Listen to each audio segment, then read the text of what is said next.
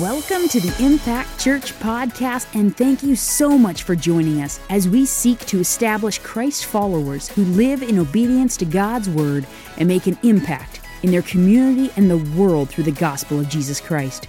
Today, Pastor Brad continues in his sermon series called Return and Rebuild as he speaks on how we overcome different types of opposition and keep our focus on what God has called us to do.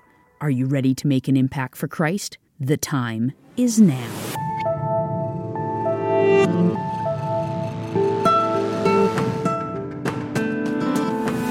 Amen. Impact Church, how are you doing this morning?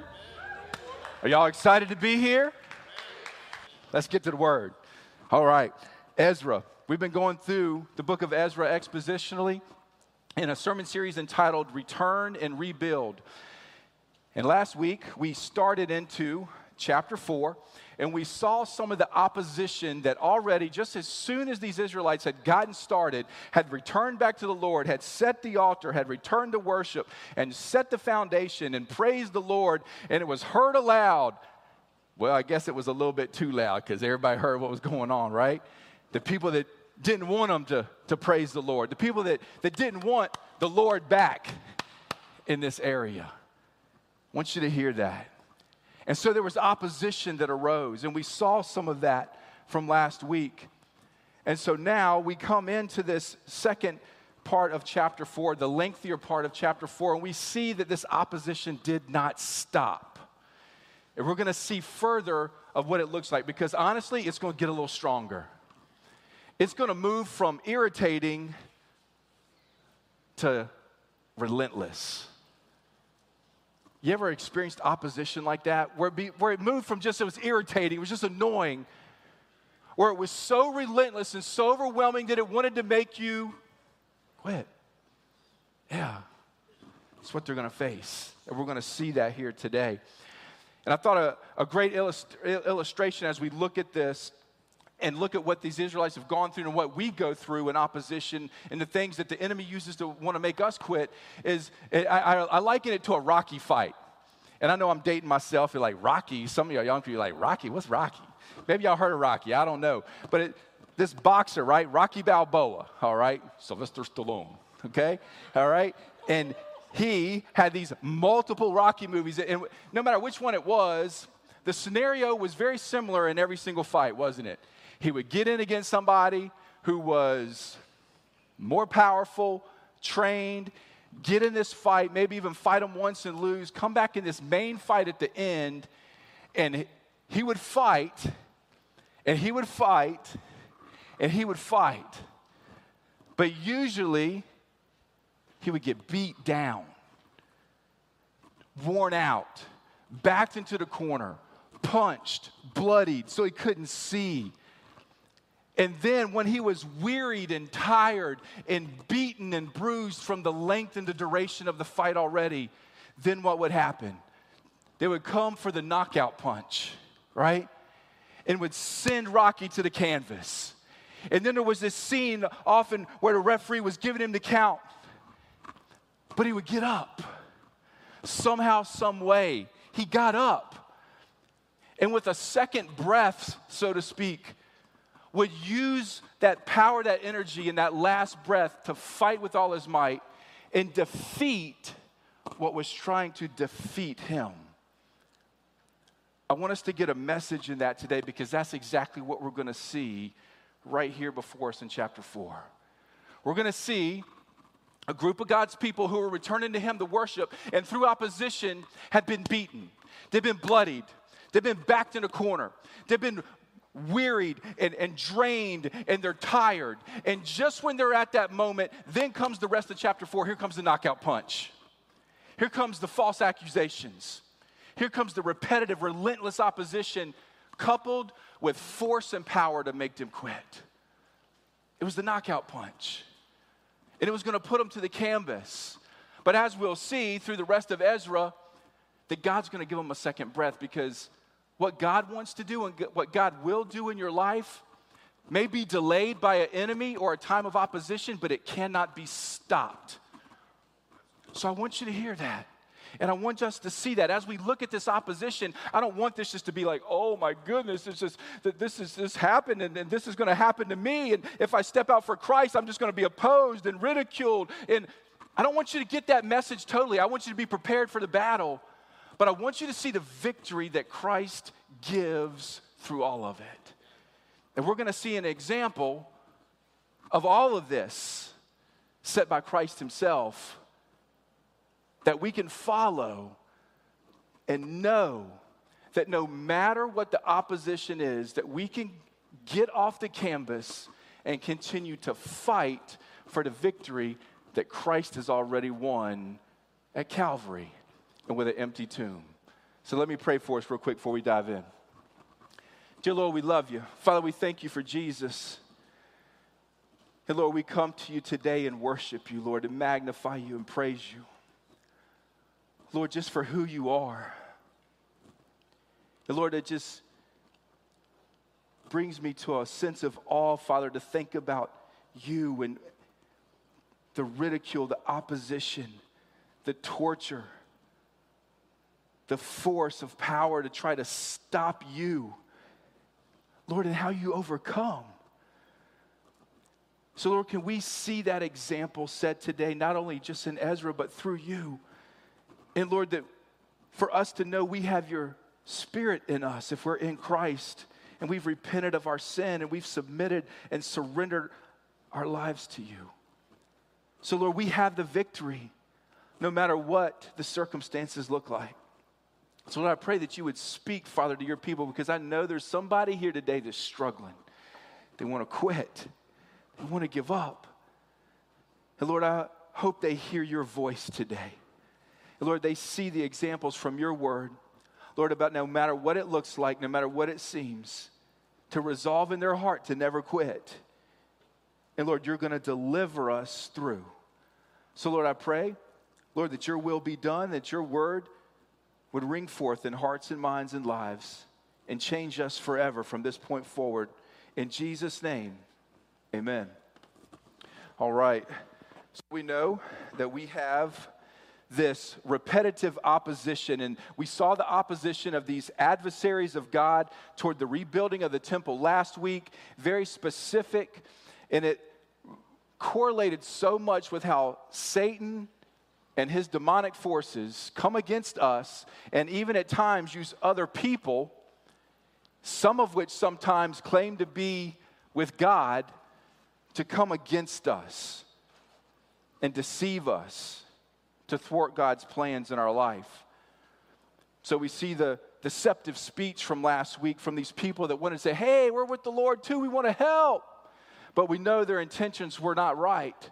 The Lord had given them that discernment to know, and then as soon as they were opposed, resistance came in, and the fight and the battle started. So, we see from that message that we're to be on guard against that as well. That, that not everybody that claims to be with the Lord is with the Lord, unfortunately. And how much more do we see that and know that to be true in these final days that we live out on this earth before Christ comes?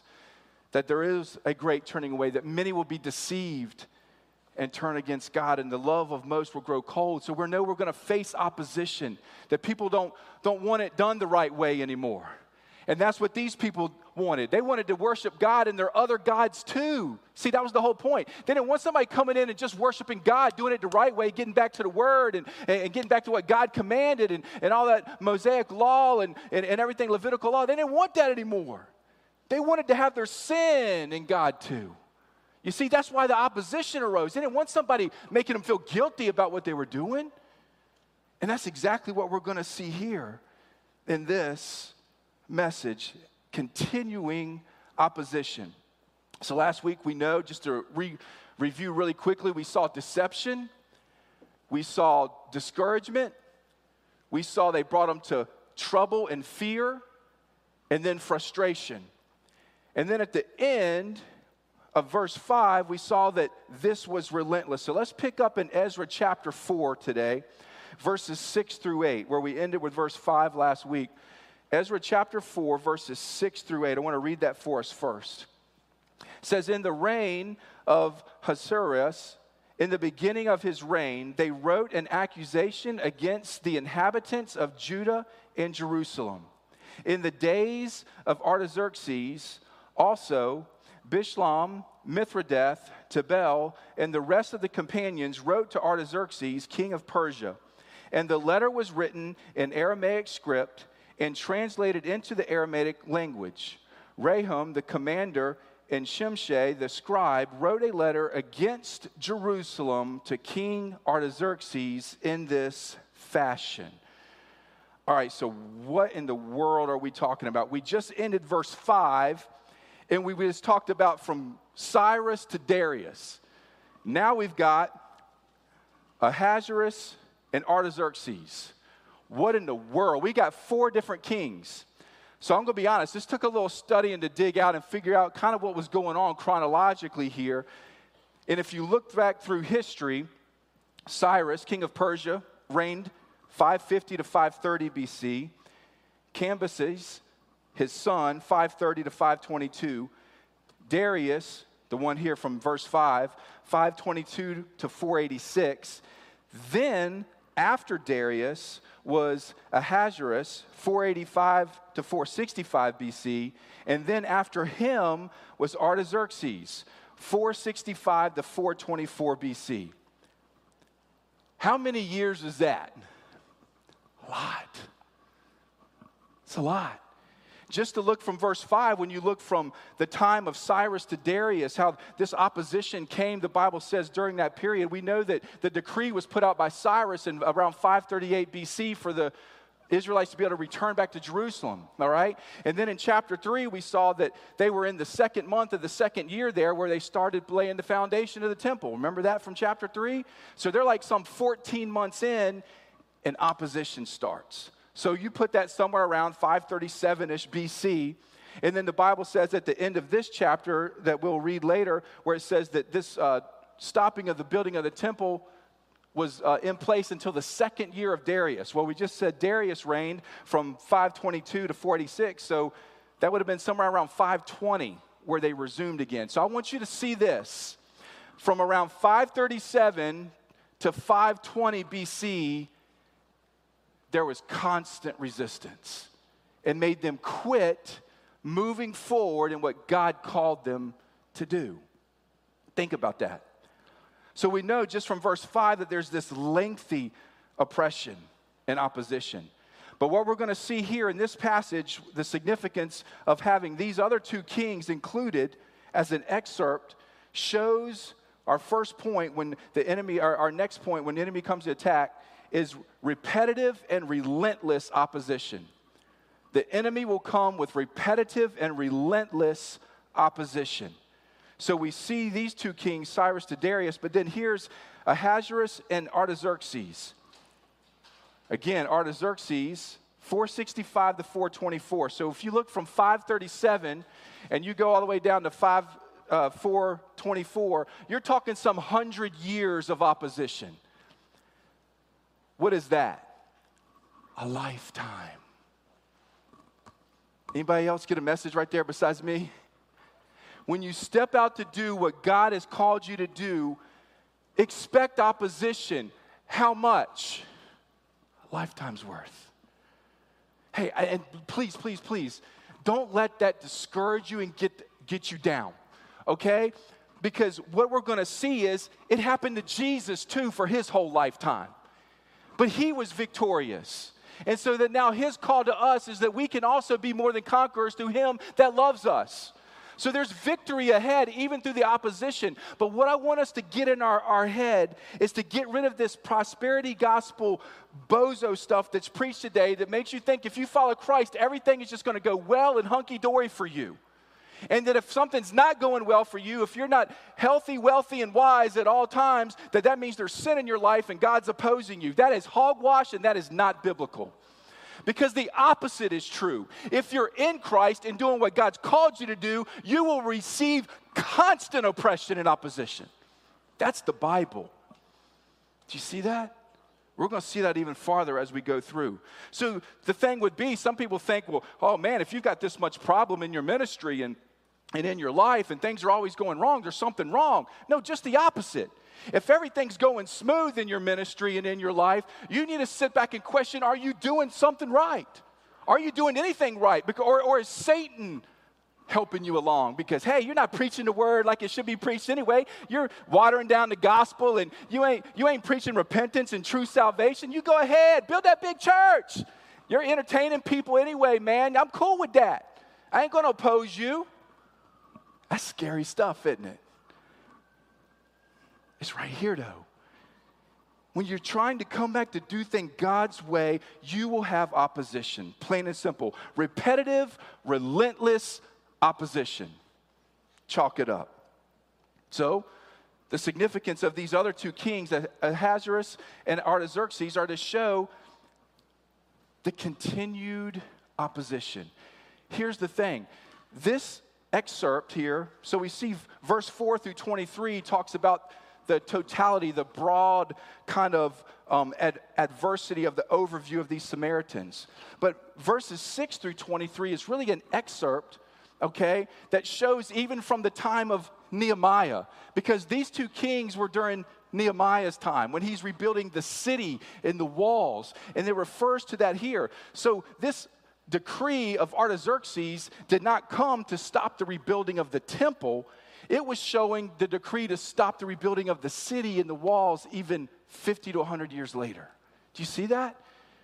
So, was there opposition? Were people going to the kings here? Very likely so. We saw that they were hiring people in, in the first passage from last week, that they were bringing people against them and trying to, to discourage them and frustrate them. So, I'm sure people were going to, at this time, which would have been Cyrus or Cambyses or, or even Darius there at the time, they were probably going to them trying to get it shut down.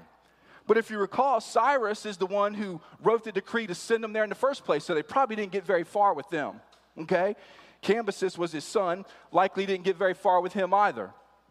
So, we don't see this, this actual decree coming to stop the building of the temple, but shows the resistance even down the road, 50 to 100 years later. That's huge, guys. So, Ezra, who's also likely the author of the book of Nehemiah, takes this excerpt, puts it in here to show the continued resistance, the relentlessness of the opposition. So, the temple we know was completed before these kings for, uh, for several reasons. Zerubbabel, who started the work, also saw it finished. Zechariah chapter 4 tells us that.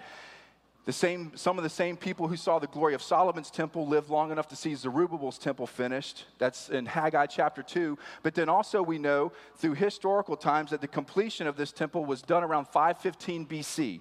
All right? So we're definitely nowhere near the time of Ahasuerus or Artaxerxes. Does that make sense now? So we get an excerpt into this book of the continued opposition for years down the road, a lifetime, even once the temple's built. Hey, that just shows us that even once, once we've had a victory and, and, and really overcome something in our life, does Satan stop there? No, he keeps coming. It's something else. It's something else that we must surrender to Christ and seek victory in. So, these walls and these foundations are those of the whole city, even through Nehemiah, not just the temple. Oftentimes, these two operations are confused, all right? But we see that these reigns of these kings was referring specifically to a, a half century later after the temple was built. Continued opposition. So now let's move to this letter. What did they write? Because there's significance in that. Ezra chapter 4, let's read verses 12 through 16 and catch the gist of that. So, when they wrote this letter to Artaxerxes, here it is in, in chapter 4, verse 12. Let it be known to the king that the Jews who come up from you have come to us at Jerusalem and are building the rebellious and evil city and are finishing its walls and repairing the foundations.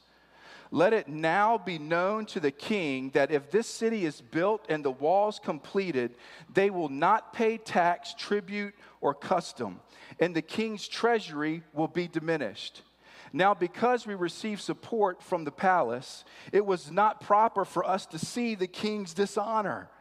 Therefore, we have sent and informed the king that search may be made in the book of the records of your fathers. And you will find in the book of the records and know that this city is a rebellious city, harmful to kings and provinces, and that they have incited sedition within the city in former times, for which cause this for which cause this city was destroyed.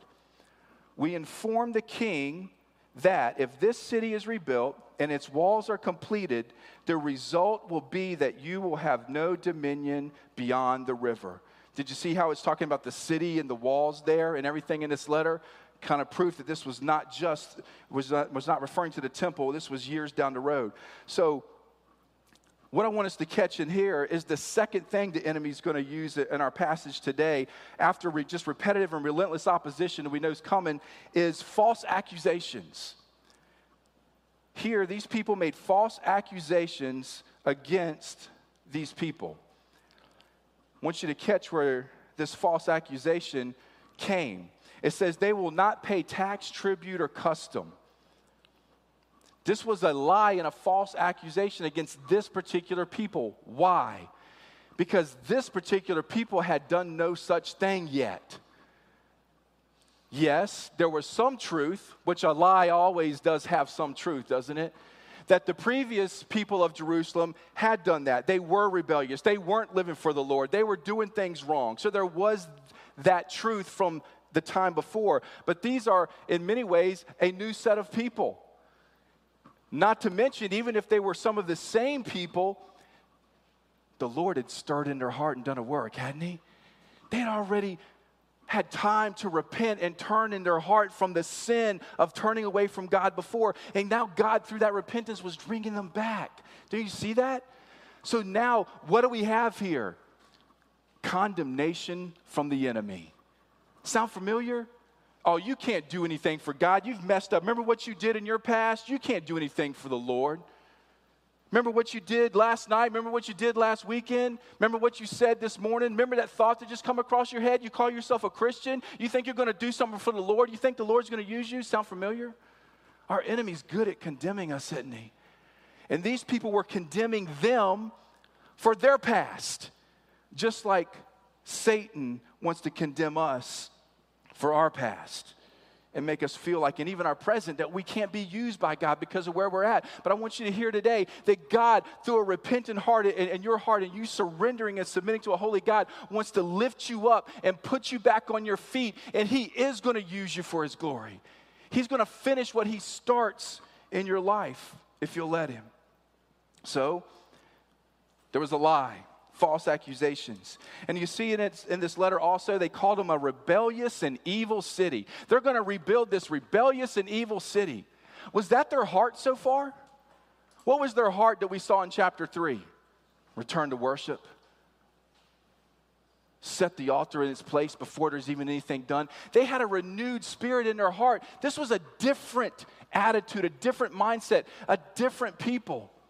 But they were being accused wrongfully and even included about their past from which they had no part of in this new movement that the Lord was doing through them.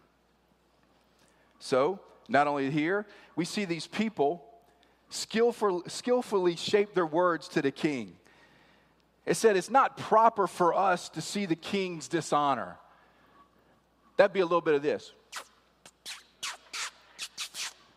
Love you, king little brown nosing, right? A little smooch up. We don't want to see you dishonored king. We're for you, man. These people, they're gonna, they're gonna just, man, they're gonna ruin everything you got going, king. You don't want these people to get going. How do how they do it? Look at verse 13. Man, they're not gonna pay you. Appealing to the king's money. Verse 14, they're gonna dishonor you. That's his prestige, right? as the king. Verse 15, they're a rebellious people. In other words, they're going to come against his power and his authority. And then, if that's not enough, verse 16 basically said, You're going to lose control. You're going to lose your position. Do you get that? False accusations, and even to the point of appealing to, to a, a, a king who is not led by the Lord in his mind or his spirit, and he is very carnal in his thinking. Get that? Because all this goes back to carnal and what makes sense on this earth. And they're going to come against God's movement of his people. So I want you to see that. So the attack of this letter was a skillful combination of truth and lies. Because, yes, Jerusalem had a sinful past, but they were returning to be restored, renewed, and redeemed. It was a new mindset, a new people that were coming back in their hearts. So, even though the, the truth was in there, the lie stood out more. I want you to hear that.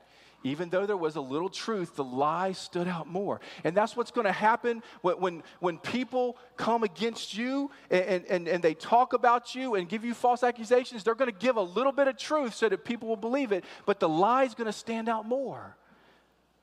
And that's what the enemy wants to do. And, and let's get this straight our battle is never against flesh and blood, never. It's never against a person or an entity. Our battle is against the spiritual forces in the heavenly realms. It's against Satan and his demonic forces that want to come against us. Here's the truth, though Satan oftentimes will find somebody's heart and tongue to bring that spiritual battle to earth every single time. He'll do it. And that's what we're seeing here. This is a spiritual battle, but it's being brought to earth by people who don't have their hearts and minds in the right place spiritually.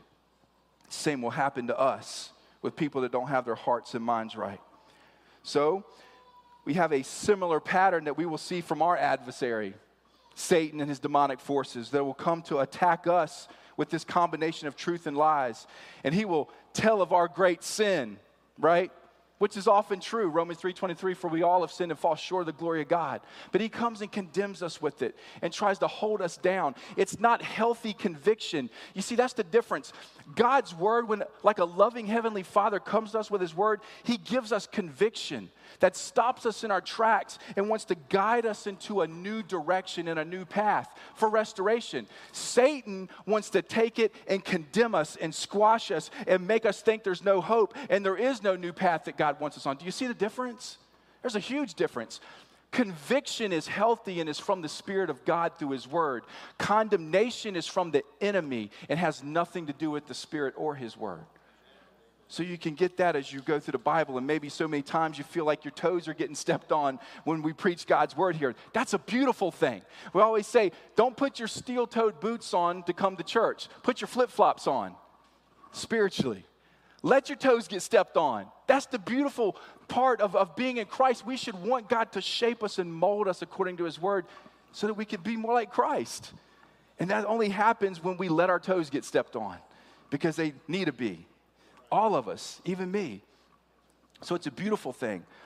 So, but there's a difference with the condemnation message. Satan is our accuser. Even Revelations 12 tells us that, that he is the accuser of the brethren and that he goes before God day and night against you. Did you know that? Relentless opposition. Satan goes to the great king, God, daily about us. You're going to use him?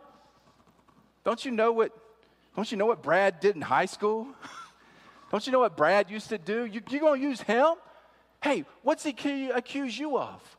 He goes day and night, Revelation says, accusing you before your God, before your king. These people went relentlessly to the king, accusing false accusations to their king. See the similarity in that?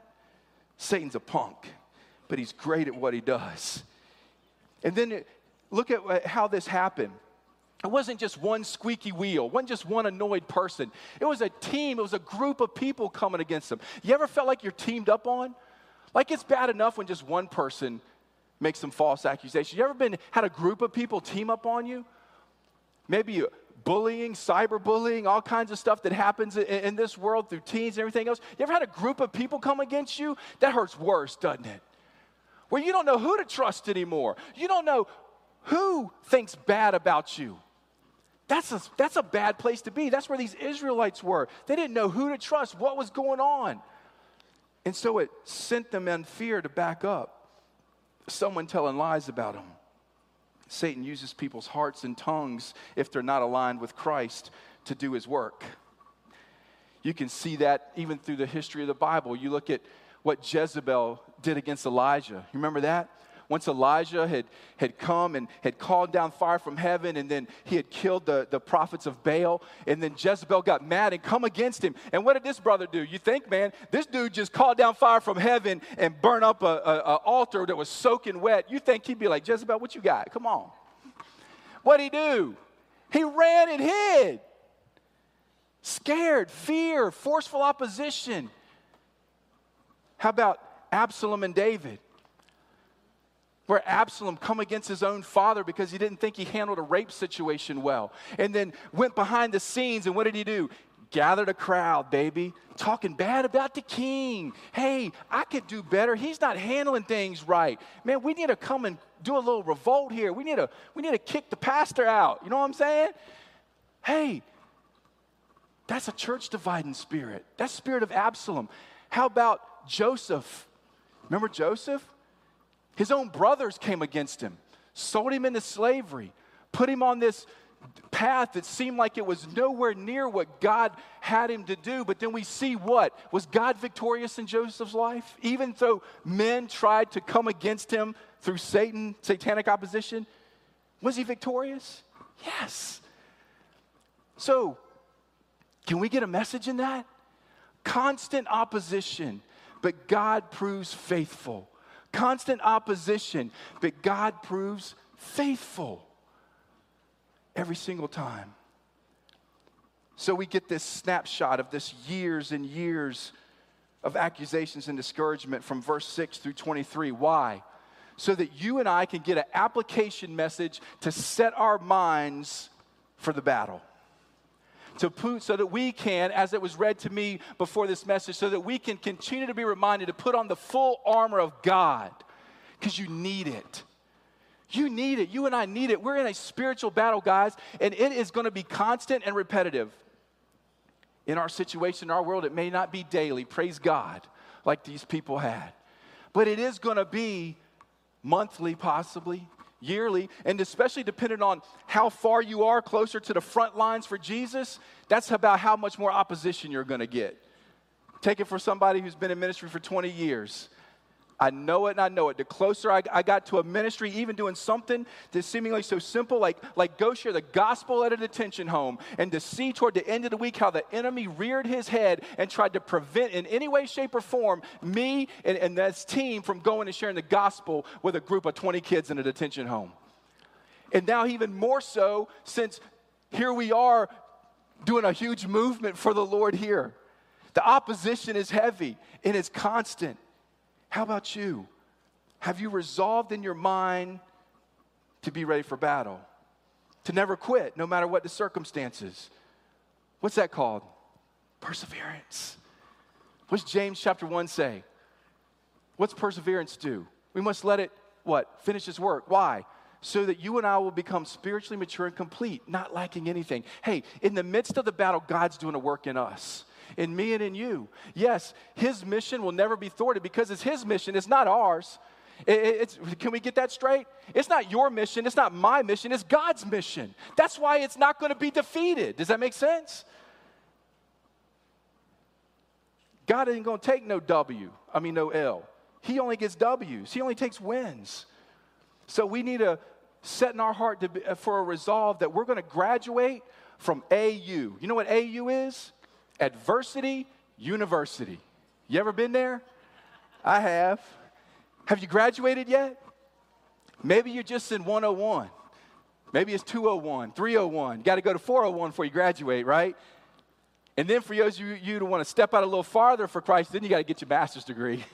then you're going to take some of them 501 and 601 courses. You, you, you hear me? Adversity University Nobody that ever did anything of significance in this word did not go through it. Every single one went through adversity. Why would you and I think it should be any different? God wants to do a work in us in the midst of our adversity. He wants to strengthen us. And then he wants to prove himself faithful through the ones who resolve in their heart to not quit. Because they're not going to see you, they're not going to see me, they're going to see Jesus in that. Because we're beaten down in our flesh like Rocky. And somehow, some way, God lifts us up off the canvas to defeat what's trying to defeat us. Ain't that the story you want God to write in your life? I know it is, so don't quit. Whatever it is the enemy right now is coming against you and has teamed up people against you with and is, report, is, is, is uh, repetitively resisting you with, don't quit. Don't quit. God's at work. Let him do his work. And we're talking about the, the hard circumstances that come from standing for Christ, not hard circumstances that we bring on ourselves because of sin. There's a big difference. Some hard circumstances we bring on ourselves because of sin. That's not what we're talking about here. We're talking about hard circumstances brought on simply by living for Jesus and doing it right. So there's a difference. So now we see that it's moved on. So they've sent this letter to the king. Let's see the last part of Ezra chapter 4. Let's read verse 18 through 24. Verse 18 through 24. Here's the king's response. This letter which you sent to us has been clearly read before me, and I gave the command, and a search has been made, and it was found that this city in former times has revolted against kings, and rebellion and sedition have been fostered in it. There have also been mighty kings over Jerusalem who have ruled over all the region beyond the river, and tax, tribute, and custom were paid to them. Now give the command to make these men cease, that this city may not be built until the command is given by me. Take heed now that you do not fail to do this. Why should damage increase to the hurt of the kings? Now, when the copy of King uh, Artaxerxes' letter was read before Rehum, Shimshai, and the, Shimshai the scribe, and their companions, that uh, demonic posse that they had built up, they went up in haste with their chest out to Jerusalem against the Jews, and by force of arms made them cease. Thus, the work of the house of God, which is at Jerusalem, ceased, and it was discontinued until the second year of the reign of Darius, king of Persia. So, again, verses 6 through 23 is this parentheses excerpt, if you will, from Artaxerxes, talking about the city and the walls down the road. But then verse 24 comes quickly right back to the, the time at hand, showing that we're talking about Zerubbabel and the temple being built because it says the house of God, which is at Jerusalem, ceased. And it was discontinued until that second year of Darius, king of Persia. So now we're back. See that transition? We're back to Darius in that time frame. So we know that this opposition was successful in making them stop. And how disheartening is that sometimes? Where, man, where, where it, I do it and you do it, where we get so down and, and we get so, we feel so defeated, we don't even feel like doing God's work anymore. You ever been there? I mean, just, just being real. Man, and, and, and Satan is so successful in our minds and in our hearts with this opposition to discourage us. That's why we have to resolve to never quit, to, to trust God for what He has moving us forward. The Bible says right here, after this king made this decree, this Artaxerxes, even years down the road, says they went in haste and by force, prideful, arrogant, boastful. You're defeated. You're never going to do anything for the Lord. You ever had times where you feel like maybe the enemy had won and that's the way you felt? So, message here is at some point, yeah, there's going to be deception, there's going to be discouragement, there's going to be troubles and fear, there's going to be frustration, there's going to be relentless opposition, there's going to be false accusations, but at some point against you and me, there's going to come forceful opposition through authority and bullying to make you stop, to make you shut up about Jesus. You can't pray in school. You can't carry your Bible in school. You can't fill in the blank. You can't say Jesus out here anymore. We're gonna, we're gonna take your interview off the air if you say Jesus. We've seen that before, haven't we? Forceful opposition to make you quiet, to make you not do what God's called you to do. Sound familiar? Very familiar. I don't know if you noticed or not, there's people out there that don't like what God's trying to do in your life. There's people out there that don't like what God's trying to do through you. And they will go to any means to prevent it. Any means necessary to prevent it. If they can't discourage you and make you quit, if they can't frustrate you and make you quit, if they can't make false accusations against you and make you quit, they will come with force and try to make you quit. They will try to shut you up. There will be a day, probably in this country, Lord, I hope we don't see it, but there will be a day where people are killed for the name of Christ right here. You say, oh, Brad, that's a third world country thing, man. That's going on overseas and stuff. Yes, it is. It is actually going on overseas. It will come to America before long if we continue down the path of unrighteousness that we're on. It starts with just removing God out of schools. It starts with removing the Ten Commandments out of the courthouse. It starts with just everything we see. Just remove God, remove God. Shut up, shut up. Uh uh-uh. uh no, uh uh-uh. uh. No, you can't preach this, you can't stand for this. That's not socially, uh, politically correct to, to, to say that anymore, to preach that, Pastor. They're wanting to shut people up. And it's going to get worse. There will force be coming our way. What does Matthew chapter 5 say? Did Jesus have anything to say about this? Let's look to him as we close. Turn with me to Matthew chapter 5. I want to read verses 10 through 12. The Beatitudes. You ready? Blessed are those who are persecuted for righteousness' sake, for theirs is the kingdom of heaven. You ready for this? Blessed are you when they revile and persecute you and say all kinds of evil against you falsely for my sake. Rejoice and be exceedingly glad, for great is your reward in heaven, for so they persecuted the prophets who were before you. How about 1 Peter chapter 4? I'm going to read verses 12 through 14. 1 Peter chapter 4, verses 12 through 14. Keep in context here, He's talking about Christ's suffering and ours. And that all these people that you want used to went out and, and, and party with and, and drink with and whatnot, that one man, once you stop, now they're going to come against you and say bad things about you. And then it's talking about serving God for his glory. Then let's look in verse 12. It says, Beloved, do not think it strange concerning the fiery trial which is to try you, as though some strange thing happened to you but rejoice to the extent that you partake of Christ's sufferings, that when his glory is revealed, you may also be glad with exceeding joy. If you are reproached for the name of Christ, blessed are you, for the Spirit of glory and of God rests upon you. On their part, he is blasphemed, but on your part, he is glorified. I don't think I have to say any more beyond that. We know 2 Timothy 3:12 says, what? All those who desire to live a godly life in Christ Jesus will be persecuted.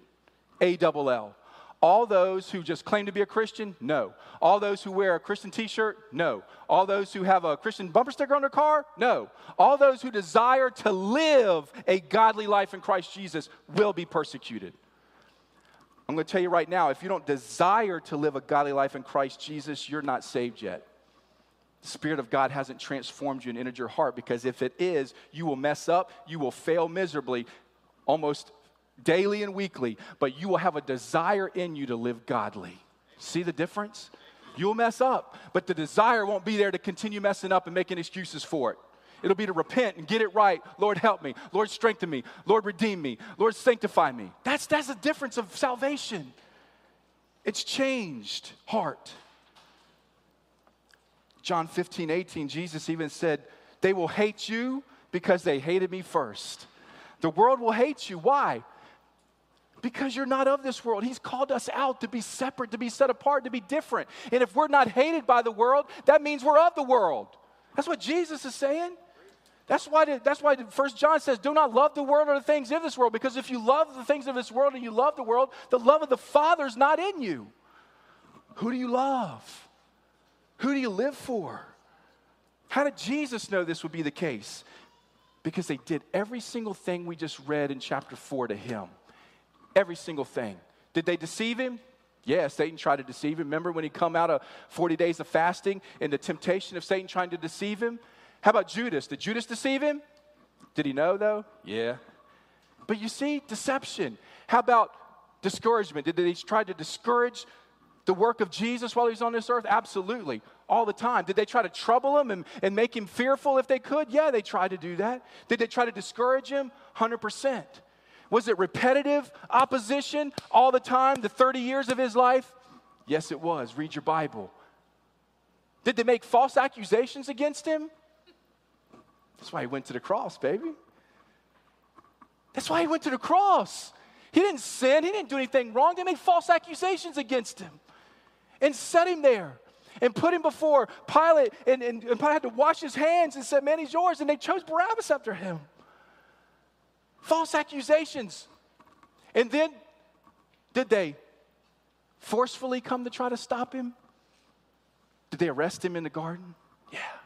How many soldiers did it take? 500, hundreds. For one man, they forcefully come to stop him.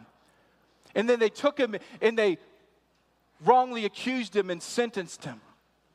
And they beat him. And they whipped him. And then they nailed him to a cross where he had to fight for every breath all the way till his last one. And then they poked him in the side with a spear to make sure that he was done, to make sure that his work was not going to be finished.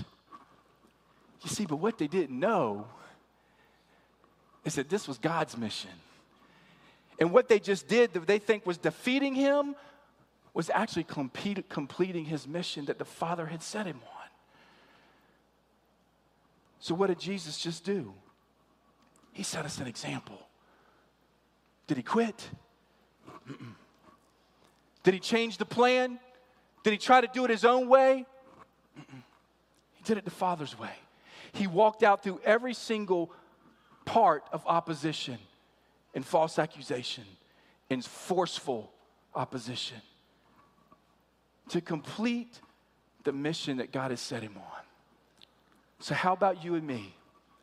What has God called us to do? Who has God called us to be? Mom and dad as the spiritual leader of our home. Who has, who has God called us to be in the workplace? Who has God called us to be in the school, on the ball team? Who has God called us to be in this community that we're about to give up on because it's hard and we're facing opposition? That's why it's so important, guys, that we resolve in our hearts to never quit. I'm going to close with this passage in Hebrews chapter 12, verses 1 through 2. You're going to hear a little bit more about this next week as we close this three week mini series within this series on not quitting. But I want to put it before you now and read it.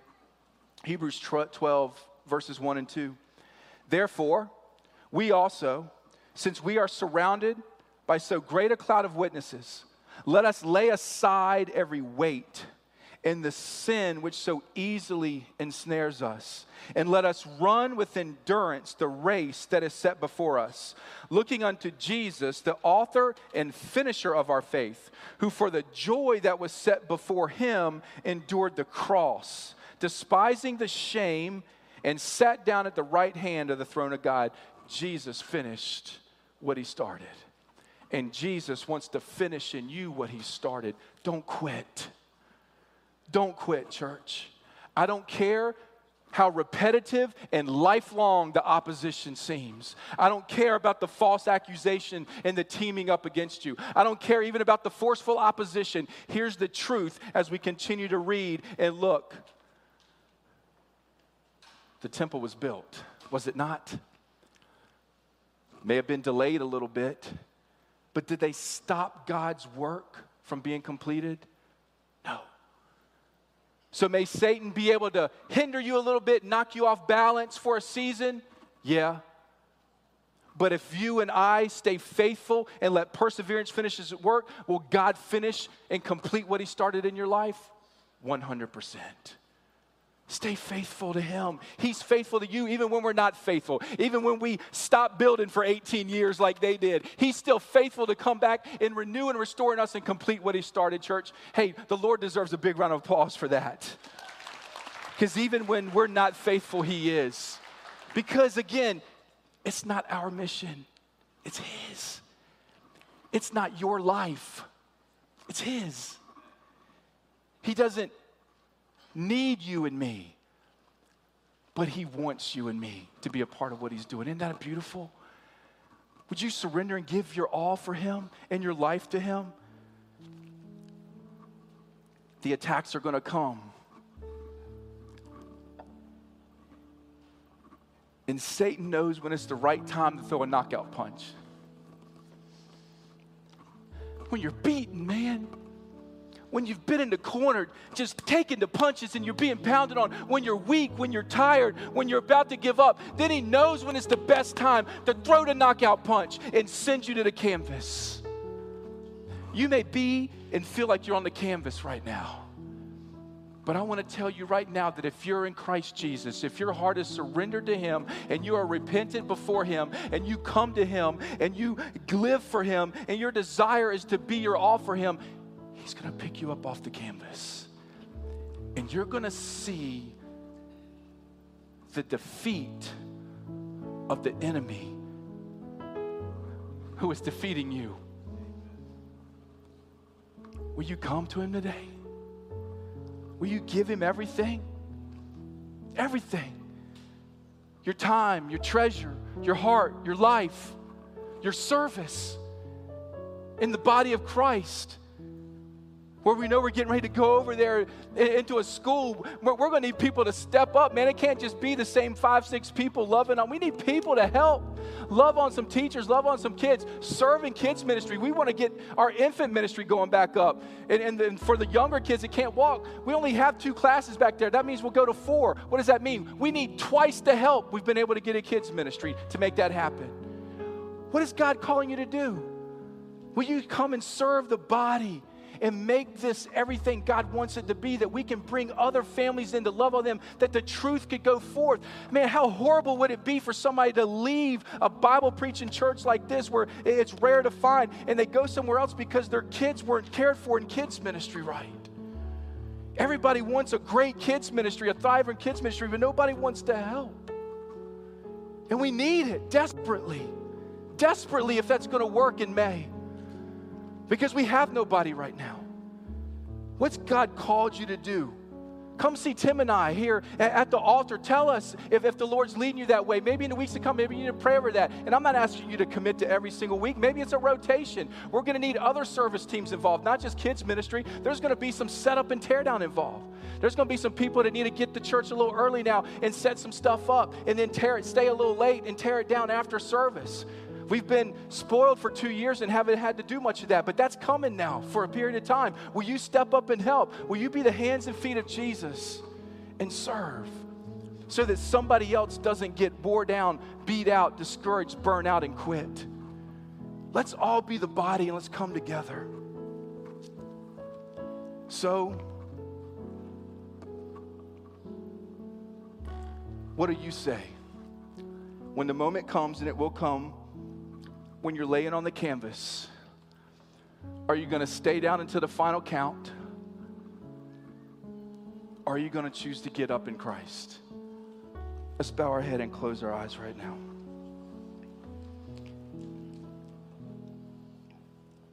I want to know if there's anybody here I might say, Brad, I'm going through a struggle all this we've looked at in chapter four, all this we've talked about, all this we said that Jesus, I, I, that Jesus went through, I feel like I'm going through so much of it, so much resistance and opposition, and I just want to quit. If that's you in any circumstance and you need prayer, would you just raise your hand and say, Brad, I want you and the pastors to pray for me. I'm going through a, a struggle, a hard time, something difficult, challenging at work, at school, in my family, wherever, and I just need you to pray for me. Amen. My hand's up. Please pray for me. Is there anybody here that has never accepted Christ and made him Lord of their life? If there is, I want you to do that today. I'm going to lead you through a prayer that I want you to understand is, is not a magic prayer. The words don't save you. Just saying the prayer doesn't save you. Romans 10 9 10 says, With your heart that you believe and are justified and are saved. Where's your heart? But if you're ready to s- surrender, to repent and commit your life to Christ, I want you to repeat these words from your heart to God's heart and accept Him for the first time. Or if you're here and you say, Brad, a, previous time I accepted Christ, but lately I've walked away, I've gotten off path, and I want to come running back to Jesus today. I want you to pray the same prayer from your heart to God's heart and rededicate your life back to Him. Get on fire for Him. Be renewed, restored, just like these Israelites who are returning and coming back. So if that's you to receive Him for the first time or rededicate your life to Him, just say, Dear Lord, I admit to you that I'm a sinner and I'm in need of you, my Savior. I've messed it up. I've been living for myself, for the things of this world. And Lord, I want you to put me back together. Thank you for sending your son Jesus to die on the cross so that I could be redeemed, restored, renewed, so that I could be forgiven through his body that was broken and his blood that was shed. Thank you for raising him from the grave three days later, proving that he is God in all victory. And Lord, I want to claim that victory right now in my life over an enemy that's trying to defeat me. And Lord, my commitment to you is from this day forward that every breath that I make and every step I take will be for your glory. Amen. If you prayed that prayer just now, you meant business with God to receive Him for the first time or rededicate your life. Would you just boldly and unashamed right now raise your hand? Say, Brad, I prayed that prayer. I meant business with God and I'm not ashamed. Amen. Amen. I see you. Amen. Impact. Can we give Jesus a big round of applause today? God is faithful. The enemy's coming to discourage, to wear you out, to tire you out, to knock you in the corner, to keep beating on you, and at the right time, he's going to throw the knockout punch. He's going to knock you to the canvas. What are you going to do? You going to quit? No, we're going to get up because Christ is faithful and He's victorious. Will you live for Him? Will you go this week and will you take this message and when you live it out, I promise it'll make an impact for Jesus wherever you go. We'll see you next week. Hey, we're going to close this three week mini series up next week. You don't want to miss that. Grab friends, grab family, and let's pack this place out next Sunday. We'll see you next week.